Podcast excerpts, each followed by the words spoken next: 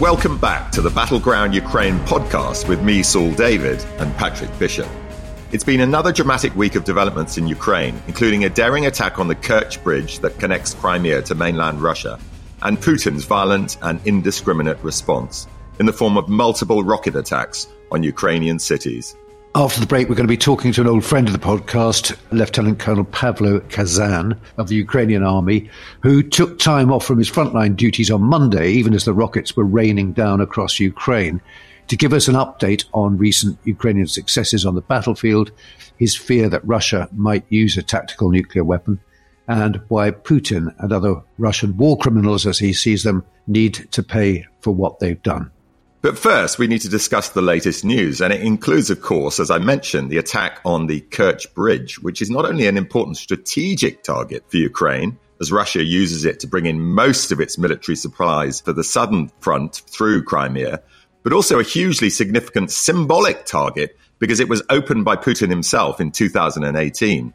So the first question I think we have to ask, Patrick, is who do we think was responsible? The Ukrainians are the obvious ones. Uh, they haven't quite fessed up. And there's an alternative view suggesting that uh, the Russians themselves or Russian opponents of Putin might have something to do with it. I think in reality, uh, it's it's probably the Ukrainians. Uh, the initial report suggests a lorry with a bomb on board. Uh, another intriguing possibility, James Bondish again, as we've seen quite a lot of this in this war, is some uh, kind of missile fired from the water level where the bridge is at its weakest. Uh, the Russians apparently recently captured some sort of unmanned underwater vehicle, a kind of self driving submarine. Well, it's possible, of course, that the Ukrainian equivalent of the of our SBS used one of these uh, to attack the bridge. Uh, this is what the Russians uh, basically are saying. However, I wouldn't quite discount the story or the theory that the Russians themselves were responsible. Stories have been appearing on pro Kremlin channels of the Telegram messenger service. Uh, now, these offer a wealth of detail, which one would imagine could only come from inside the security services. About the operation, they name the driver. He was apparently a Tatar living in Krasnodar the exact details of where and when he picked up his cargo, 21 tons of packaging material, all of which suggests the Russians were behind it. You can read all about it in an article by the uh, excellent Owen Matthews on the Spectator website. But why would they do it? This is where it gets difficult. What do you think? Uh, well, it's it's a very good question. I mean, the speculation is two elements, of course, within uh, Russia. One, of course, is the hard right. Uh, this is a hardline response to uh, provoke Putin into himself responding, which of course he has done, although we can discuss the timing of that. Um, it could be, of course, opponents for the regime too. I mean, it's very difficult to know, and and uh, it'll join a lot of other mysteries, frankly, like those who killed uh, Daria Dugin, the daughter of the Russian ultra nationalist Alexander Dugin, who was blown up by a car bomb in Europe. We know, of course, the consequences, or at least we think we know the consequences. Uh, because just a few days later, Russia, and this is began on Monday of this week, Russia began firing uh, on that day up to 80 cruise missiles, some say even more, at Ukrainian cities. Now, they didn't do an enormous amount of carnage, uh, although any death, of course, is tragic in this war. They killed 12 and they wounded uh, scores more of people. Uh, and it's interesting that this indiscriminate act was celebrated, of course, by Russian hardliners uh, and was apparently ordered by the new commander of all the Russian forces in Ukraine, General Sergei Surovikin, um, 55 years old, and he made his name effectively destroying Aleppo in Syria. Uh, yeah, we've all seen the pictures of him. He looks a pretty nasty piece of work. His nickname is General Armageddon, which uh, just about sums up his modus operandi and his record to date. It's extraordinary to think this guy's um, been put in this very elevated position given his past. He's served time in prison twice for allegedly selling weapons. This is plays into what we've been hearing a lot about about the absolute uh, centrality of corruption to the poor performance of the Russian forces. You know, if, if even their senior commanders are up to their necks in all sorts of dirty dealings. He's also got a record of, of firing on his own people. He was uh, led a military column against protesters all those years ago during the 1991 coup attempt against uh, Mikhail Gorbachev, uh, which resulted in several deaths. Um, but I think it seems to me, uh, you know, as a lot of people have been saying, I think all everything points to this being a sign of weakness uh, rather than a genuine kind of uh, use of resources that they've been uh, leaving in reserve until now and are now bringing to bear. I think you know we've seen a rallying in the West. The US and Germany have said they're going to actually give it practical expression, uh, their support with something that has been sorely needed these last couple of days anti-missile systems, which are, we know, are capable of knocking down these cruise missiles. Uh, they were promised months ago, and now they're actually going to be sent. But I think against all that, we've got to remember that this is we still haven't got a global alliance against Russia, China, and India have made disapproving noises, but they're still short of outright condemnation. And you have people who are meant to be our allies, uh, strategic allies, Saudi Arabia. Are being particularly unhelpful. There was a recent OPEC meeting. Their energy minister stood alongside the Russian deputy prime minister and announced that uh, they would be slashing oil production by 2%, which of course sent the price of crude rocketing. And this was after Joe Biden had sent envoys to Riyadh begging them not to. Yeah, I mean, with friends like that, uh, of course, Saudi Arabia, I'm afraid, if we go all the way back to 9 11, uh, I'm not suggesting for a second there was official Saudi uh, complicity in that. But of course, it, it's, it's very murky, the sequence of events leading up to and after. And of course, a lot of the, the perpetrators were Saudi nationals, albeit opponents of the regime. Um, very, very interesting speech given yesterday, Patrick, uh, by the British head of GCHQ, uh, Britain's cybersecurity agency, and that's Jeremy Fleming, who I myself actually met uh, a couple of months ago at GCHQ. Very articulate, bright uh, man, came from MI5, interestingly enough. And uh, I spoke to a former head of MI5 who said, well, the only reason Jeremy Fleming would, would have left is, is because uh, he saw his route to the top of MI5 blocked by someone else. But she said he was hugely talented. Uh, and he gave this fascinating speech. Um, uh, and really quite encouraging to me anyway, in which uh, he, he made a lot of interesting points. And one of them was that the Russian forces are now in a, as he put it, a desperate situation with supplies and munitions running out. And the implication is, of course, that GCHQ uh, knows this. It, it, it is able to track messages. We know that the Russians are particularly bad at uh, cybersecurity. At well, well, I say cybersecurity, I mean general security on the battlefield in terms of information. So on that point, though, uh, Saul, don't you think that, you know, th- clearly this is part of a kind of overall information strategy. This is kind of, you know, insider information which is being made public. What do you think the purpose of that is? I think there are two purposes, really. I think generally speaking, it's to calm uh, fears in the West of an imminent nuclear attack. And we'll talk more about that later. But also, I think it's to firm up uh, the Western alliance, frankly. I suspect this is uh, partly a speech that's been given after authorization from the government. And it's basically saying Russia is losing this war and we need to keep going in our support for the Ukraine. Yeah, and presumably it's also sending a message to the Russians saying, uh, you know, we know just how dire the situation is. I mean, it's, the signal is is going in two directions. I would have thought. I don't know. What do you think? Yeah, exactly right. Uh, it's also saying that I think they want to stress to the Russians that the nuclear blackmail, the nuclear saber rattling, which has uh, has been ongoing since the start of this conflict, um, is not going to is not going to wash. Uh, uh, and as I say, we'll discuss other elements of his speech when when we as we move on through the program. I mean, there's another elephant in the room, of course, Patrick, as a possible response to the attack on the bridge, and that's Belarus. I mean, what do you think about the possibility that Belarus may actually come into the war on Russia's side? It's been complicit up till now, but actually use its troops.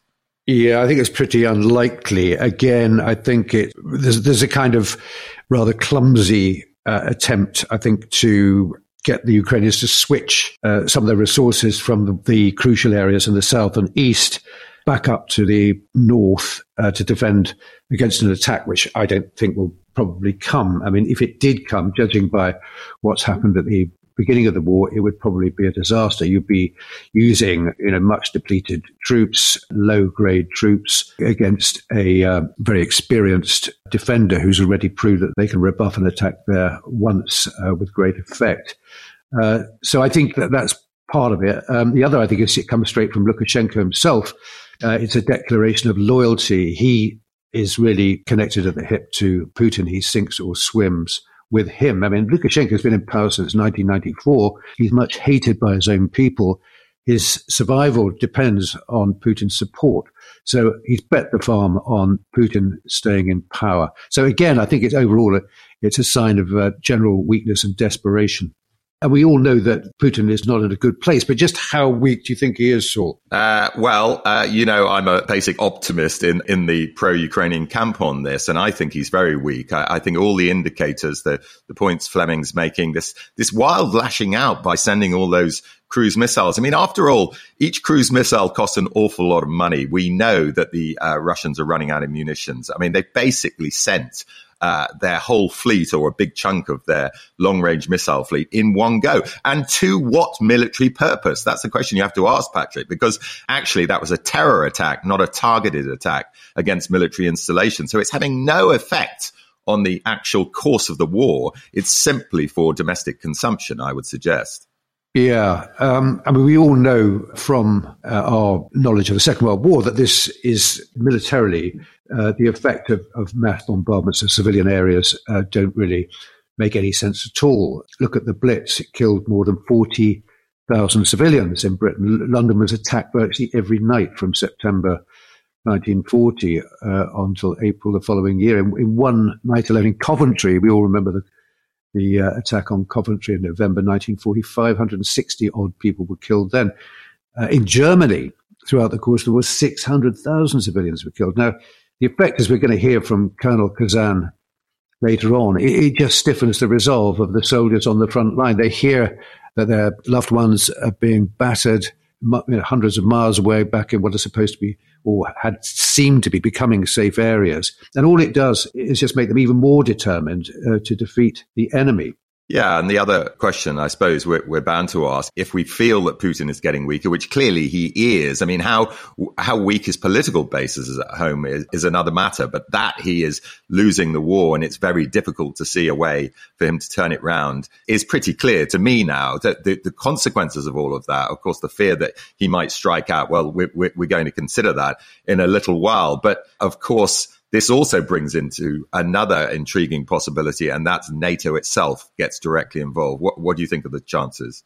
Well, before we get to that, Saul, I'm, I'm just think, uh, thinking about the home base because it seems to me that um, he's now, Putin is now being manipulated uh, by people who should be peripheral players. I'm thinking of these sociopathic types like Ramzan Kadyrov, the um, mm-hmm. Chechen leader, and Yevgeny Prigozhin, uh, the chief of the Wagner group, uh, who's essentially a kind of mafia boss. Now, in a state like Russia, these people have got their uses. You can use them to kind of manipulate opinion and things like that, but they should not be calling the shots. Uh, but they, they, they really should be peripheral figures. But they seem to be moving into the center. They're now dictating the narrative along with these sort of um, social media blowhards. Uh, they seem to be calling the shots now. They're calling for um, a ramping up of these revenge attacks, and Putin is re- responding. Now, that, that seems to me to be a sign of grave weakness at the center. Now, to get back to NATO, I think um, we'll be hearing again from Colonel Khazan about this, but I think it's becoming more of a possibility, a conventional response uh, of some nature, which really kind of removes the fiction that we're not really totally in on the um, on the Ukrainian side. You know, it's a kind of bit of a legalistic fiction, don't you think? Yeah, absolutely right. I mean, we are in this war. Let's be in no doubt about that. We don't have soldiers on the ground who are fighting in the front line. In fact, we've almost certainly got a few in Ukraine advising, but we're providing hardware. And this reminds me a little bit, Patrick, of the United States in 1940 and 1941 before Pearl Harbor. It was clearly in the war against Germany, uh, although it hadn't declared war. And therefore, when Germany made the decision to declare uh, war on the United States just after Pearl Harbor. It did so, uh, uh, as it said at the time, because nothing's actually changed. It was in effect already at war with the United States. And I, I suspect Russia regards the situation with NATO uh, exactly like that now. Yeah, so I suppose there's nothing to lose, really, is there? It's sort of you know, politically expedient um, to tell people back home in the West that we're not actually at war with Russia when indeed we are, and a moment may come when that fiction is no longer necessary. Well, that's all for the first half. Do join us afterwards when we'll hear from Lieutenant Colonel Pavlo Khazan of the Ukrainian Army.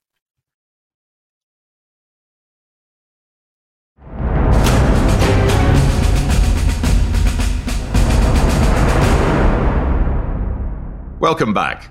We're now going to hear from Lieutenant Colonel Pavlo Khazan, the commander of a C4 ISR unit of the Ukrainian army, which specializes in reconnaissance, intelligence, and artillery fire correction. The colonel, you might remember, spoke to us in late August, just as the recent counteroffensives were about to be launched.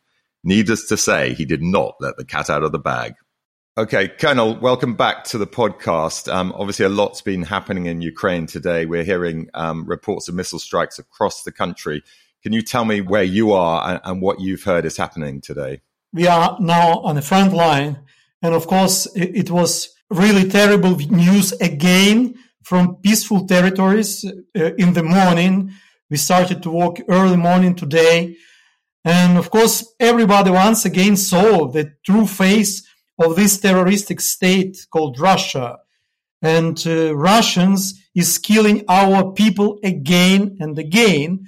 They killing our civilians. They killing children, women, men, everybody. Of course, it's, you know, it's, it's really very difficult for me every time from the beginning of the war because we now here on the front line with the helmets, uh, bulletproof uh, vests, with weapon and so on, and we are now fighting and we understand where the enemy is because this is a front line, but it is really difficult. It is really complicated uh, for civilians to understand and for us as well, of course, that civilians and peaceful territories in any time could be targeted by Russian missiles. And this hundred of missiles which are going to, to Ukrainian territory from, from Russia.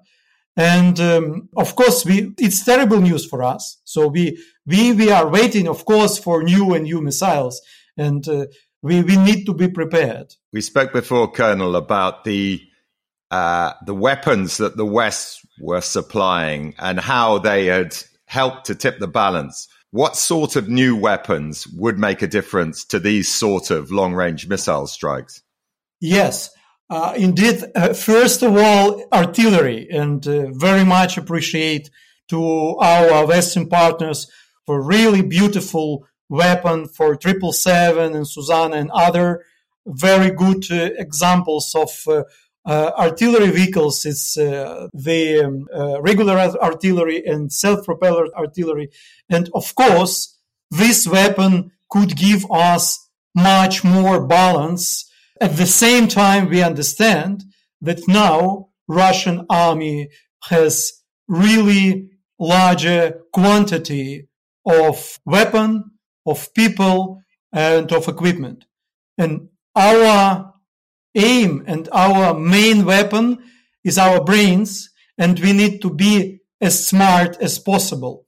And of course, we need uh, much more weapon, much more equipment from our Western partners because we need to use these uh, modern technologies and uh, high technological weapon to win this old fashioned weapon, but with the mass uh, quantity, with big quantity of weapons. When we spoke at the end of August, the Ukrainian military, or since we spoke, the Ukrainian military has achieved a number of spectacular gains on the battlefield in the northeast, east, and south.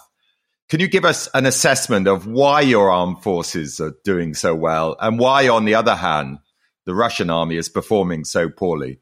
Uh, yes, from beginning of August, it was uh, many big successes of uh, Ukrainian army.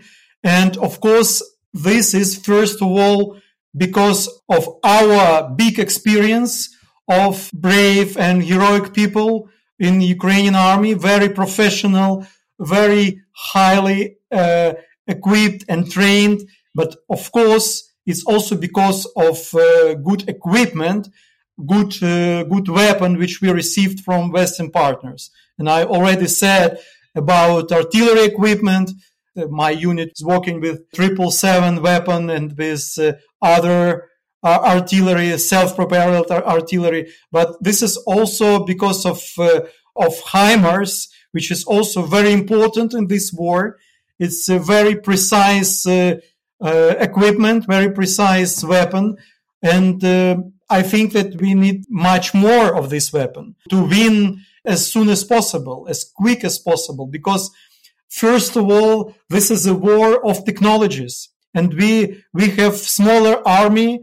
We have lower quantity of, uh, of our personnel, but uh, we have much more trained people.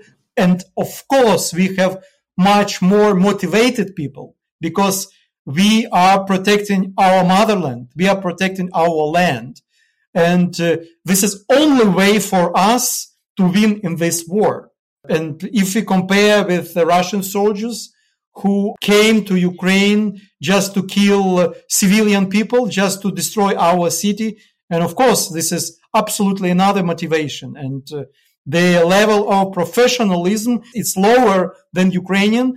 And of course, the moral level, we, we could not say, of course, about the morality and about the, the moral level of this Russian army. Can you tell us a little bit about your unit's personal contribution to the recent successes? We are is C4 ISAR group. We have uh, different kind of work. First of all, we're doing our work as uh, artillery fire correction, uh, working with different types of artillery here on the front line.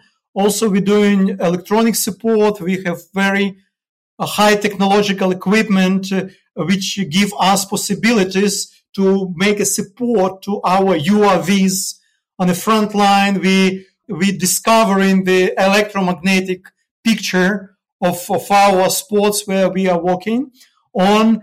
And uh, also we doing this um, common support with common operation picture programs with C4 ISAR's command control, computing communications, intelligence, surveillance, and reconnaissance. So this is very complex activity. This is what I can say. Of course, it's, it's very limited. Sorry, I can say, uh, but this is very complex. We are combining this intelligence and reconnaissance within artillery fire co- co- correction and this electronic support and communication issues to implement high technologies in, in a, in a processing and analyzing of information and transmitting of data around the units uh, on the front line. It's territorial defense forces and land force and other, other types of army. Do you have any personal knowledge, Colonel, of the morale of the Russian soldiers? You, you spoke about morality, but what, what about their willingness to actually carry out orders on the battlefield? Yeah, first of all, the uh, what indicators which are characterizing the Russians is alcoholism and uh, drug using, and uh, they are not support. Uh, they want the soldiers on the front line. So for, for Russians, their soldiers, it's just a myth. And uh, as we seen on some videos, which, which we received from our intelligence or even from social networks, that they even told like openly that the, the, the officers say to soldiers, to, to privates that you are meat for a front line. So this is a really very low level of morality. And it's it's not strange because these people come in to our territory just to kill people, just to kill civilians, just to, to destroy our cities. So it's it's it's not strange for us. Yeah, and you talked about the soldiers effectively being uh, fed into a meat grinder and lack of respect from the officers towards the ordinary soldiers, which I imagine is the opposite of the experience in the Ukrainian army. Are you concerned about the potential extra numbers of soldiers that Russia might be able to send into the fight? Uh, yes, indeed. We know about this uh, mobilization. And uh, despite that they will mobilize the alcoholics and uh, drug addicted people, of course, it will be quantity of personnel. And we should be prepared that many more units will come to the front line. Yes, they will be not very trained. They will not be motivated. They will be not equipped with good uh, weapon and equipment. Nevertheless, we should be prepared. And uh, we are doing our best to be prepared to a new wave of this mobilization and to have many more units on the front line. How concerned are you that Putin will try to halt the recent tide of defeats uh, by using a tactical nuclear weapon? It's a really big issue and it's a big discussion. I, I read many analytics about it and I think it's really possible. It's really big danger.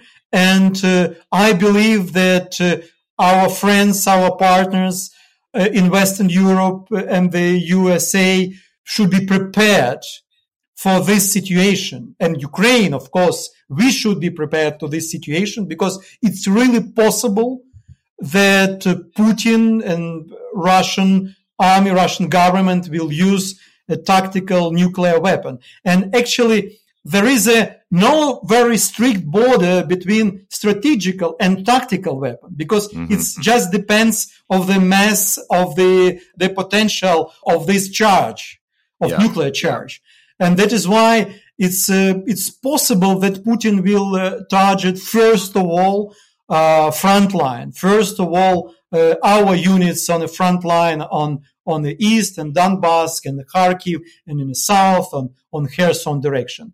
But it is also possible that uh, he could also use it for, for cities, but I think with the less probability. Uh, and if he does cross that red line, what do you think the West's response should be? Uh, you know, it's it's very complex question because I believe it's the always the red lines it's always and always overcomes. And this is, this is the new red line with, with mm-hmm. nuclear weapon. And I think, uh, this is my personal opinion that of course we need to prevent all this attack, all this uh, nuclear attack to destroy all possible bases on the territory of Russia. It's of course very difficult for, for Western politicians to talk about targeting on Russian territories. This is very sensitive political question because we still fighting on Ukrainian territory. Mm-hmm. And this is what was with the illegal bridge next to Crimea. This, it was also Ukrainian territory. But we are, we are now fighting on Ukrainian territory. But in this situation, I think that only prevention of this nuclear attack will be fruitful, will, will be, will be necessary for all the world. Because if Putin, if Russians will attack with nuclear weapon, it will be unbelievable yeah. danger, yeah. unmeasurable danger, because nobody knows what will be the consequences. Because we still don't know about consequences from Chernobyl catastrophe or from Fukushima uh, catastrophe. But in case if uh, if real nuclear weapon will be used, even if this weapon uh, called tactical weapon, nobody knows what will be the consequences, not only for Ukraine but all the Europe and all the world. So, Colonel, you seem to be suggesting that there should be a preemptive strike using uh, conventional weapons if it looks likely that Russia is going to use it. Absolutely. I even thinking that we need to shift on the new stage of this war because we absolutely understand, but this is third world war. And of course, the Belarus already involved in this war. And uh, it is like a some kind of hided involvement, but nevertheless, they, they completely involved in this war. And of course, our Western partners, they are not officially involved in this war, but within weapon and equipment, training, advising and everything. Of course, this is third world war. And I believe that we need to shift on the new stage of this war to attack uh, Russian territory to protect our territory from the possible new attacks uh, from Russian bases, from Russian territory. Looking a little bit further ahead, Colonel, when we spoke in August, uh, you said then you were fairly confident that Ukraine would win and not only win, recover all its lost territory, including Crimea. Do you feel even more confident now? I think that we have only way now to win because there is no way back for us. And uh, uh, this is, of course, some kind of political question because always we're thinking about our lives. Because as I am, as a commander, I would like to protect my people on the front line.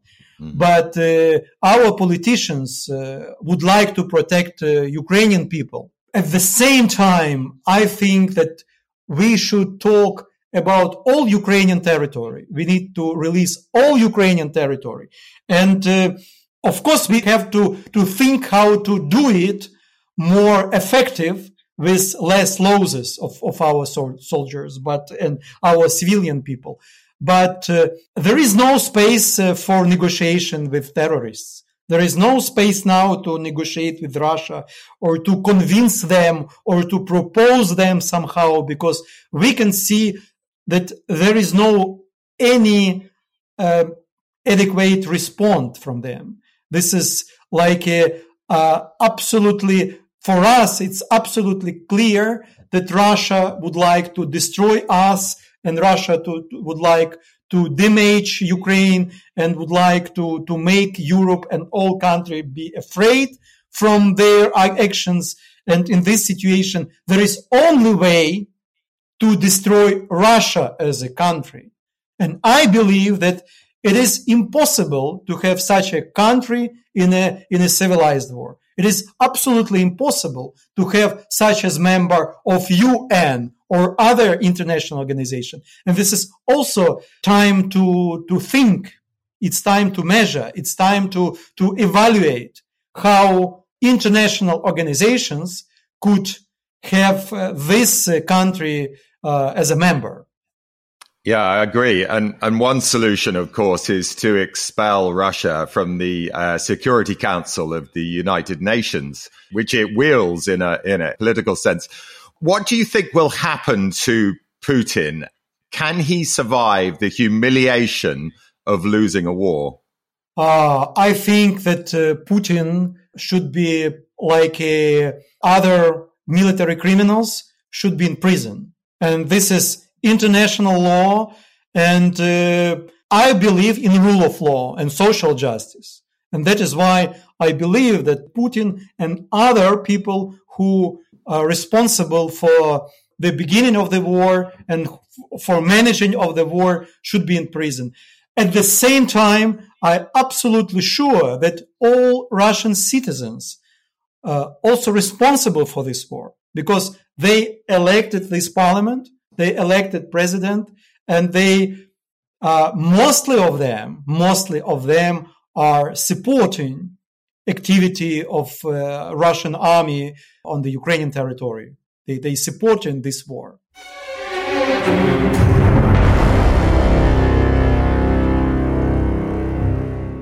Well, that was a very powerful interview. I was struck by the the emotion in his voice as he talks about the scale of the missile attack on the civilian infrastructure. Clearly, uh, this is having you know a huge effect um, on the soldiers who are who are defending their loved ones, and there must be a feeling of impotence.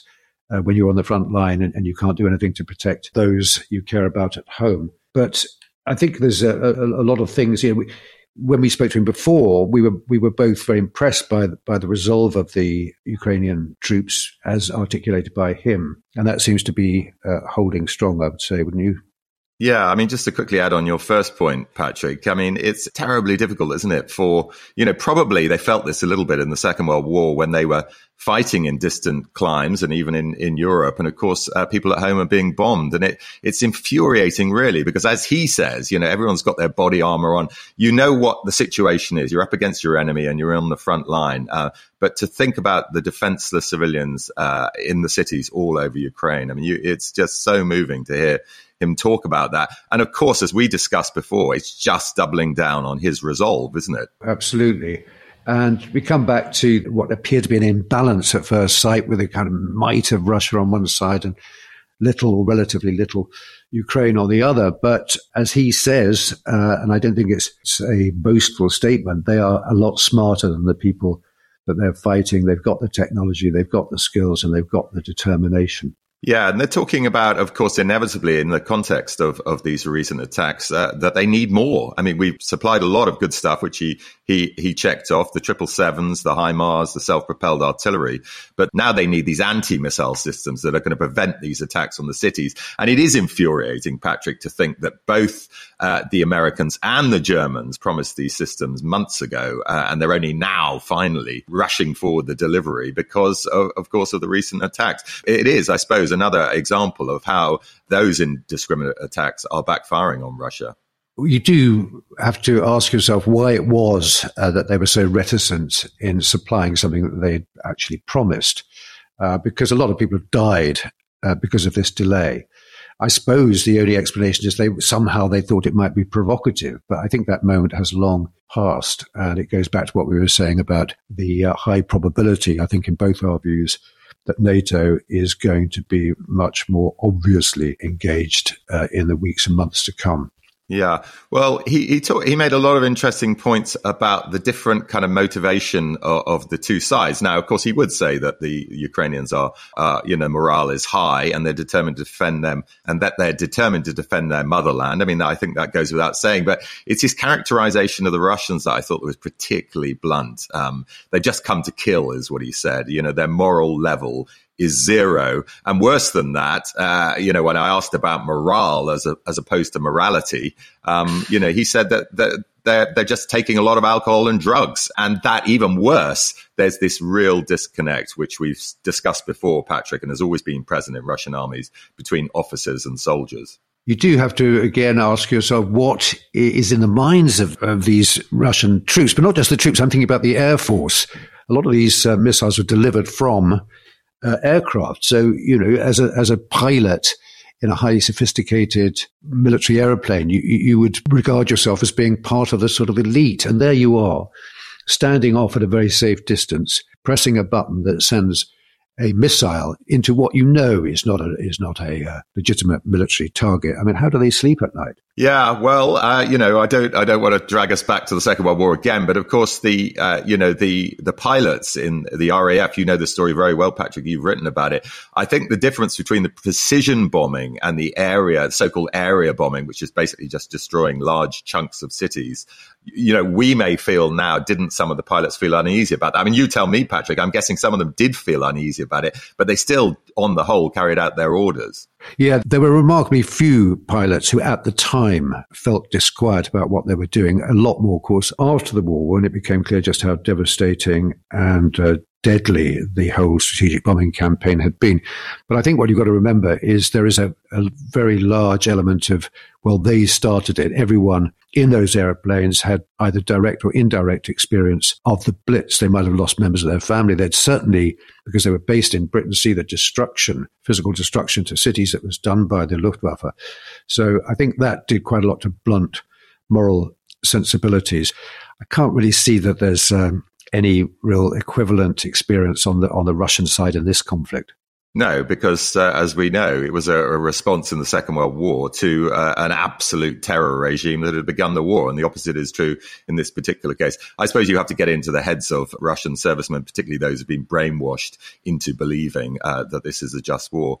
Um, another absolutely fascinating point made, and this rather uh, goes against everything I've been saying recently, Patrick, which is the genuine fear among Ukrainians and, and the colonel himself that there will be a nuclear attack. And he, he made an interesting point, uh, actually, about the difference between tactical and strategic. He said there isn't much difference. It's just to do with the size of, of the warhead. You know, let's not, let's not uh, get caught up in that. But he thinks there's a real danger. Uh, and of course, he's on the front line where he suspects the first explosion is likely to come. I think he's absolutely right about this uh, division that it's, it's, really non-existent between strategic and tactical. Uh, interesting that uh, you know on our side, uh, the intelligence is saying it's it's not that likely. You've got some interesting insight into that, haven't you, Saul, about the actual mechanics of deploying a uh, nuclear warhead of whatever description? Yeah, well, I was having a chat with someone uh, who knows about these things recently, who said that actually, uh, before you can use a nuclear weapon, you are going to s- send off some kind of signature, electronic signature, presumably, that can be identified. Uh, and what's fascinating about the Fleming speech, uh, that's the head of our GCHQ uh, cybersecurity uh, organization, Jeremy Fleming, saying yesterday, actually, we think that the use of a tactical nuclear weapon in Ukraine is, as he put it, a long way off, and that the intelligence agencies, including GCHQ, have a good chance of spotting an attack. So that's confirming uh, what we'd heard before. And it also links into what the colonel was saying, which is that I hope before a nuclear attack that the West uh, uh, actually responds. And I pressed him on that, Patrick, and he said, no, no, I, I absolutely am talking about a preemptive strike on any sites where the Russians may be able to uh, use nuclear weapons from. And what's interesting about all of this, when we piece it all together, is it, it I think it makes me feel a, a, little bit easier. I hope it makes the colonel feel easier if he's listening to the program after we go out. That actually, uh, that's what Fleming is saying. We have the capacity to do, and the implication is we might do it. Yeah, so we're talking about a an, an air raid, a precision Israeli style, if you want. Uh, air raid on the actual site where the nuclear missile would be launched from or the air base from where the aircraft would take off. Is that how you see it?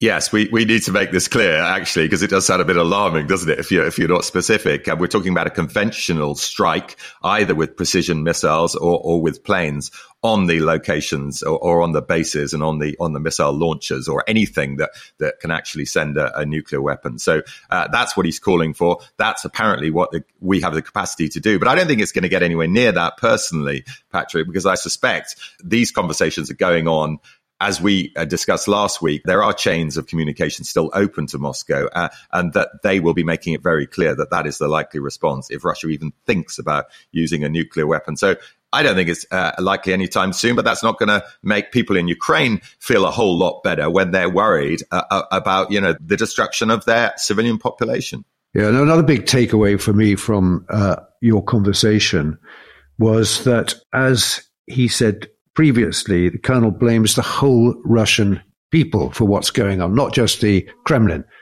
So, you know, the Russian people put Putin there, they've kept him there. And the consequence of that is that the only way we're going to get peace in his mind is destroying the whole Russian way of thinking and doing things. So, in other words, Carthago delenda est.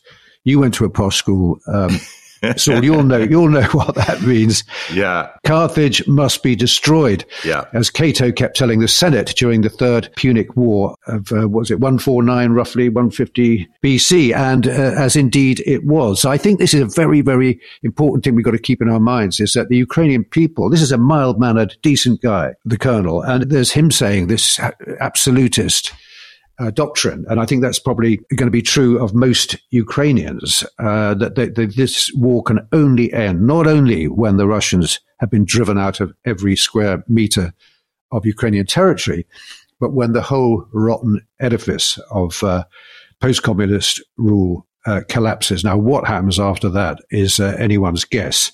But one thing is sure that there's plenty of trouble ahead, sadly.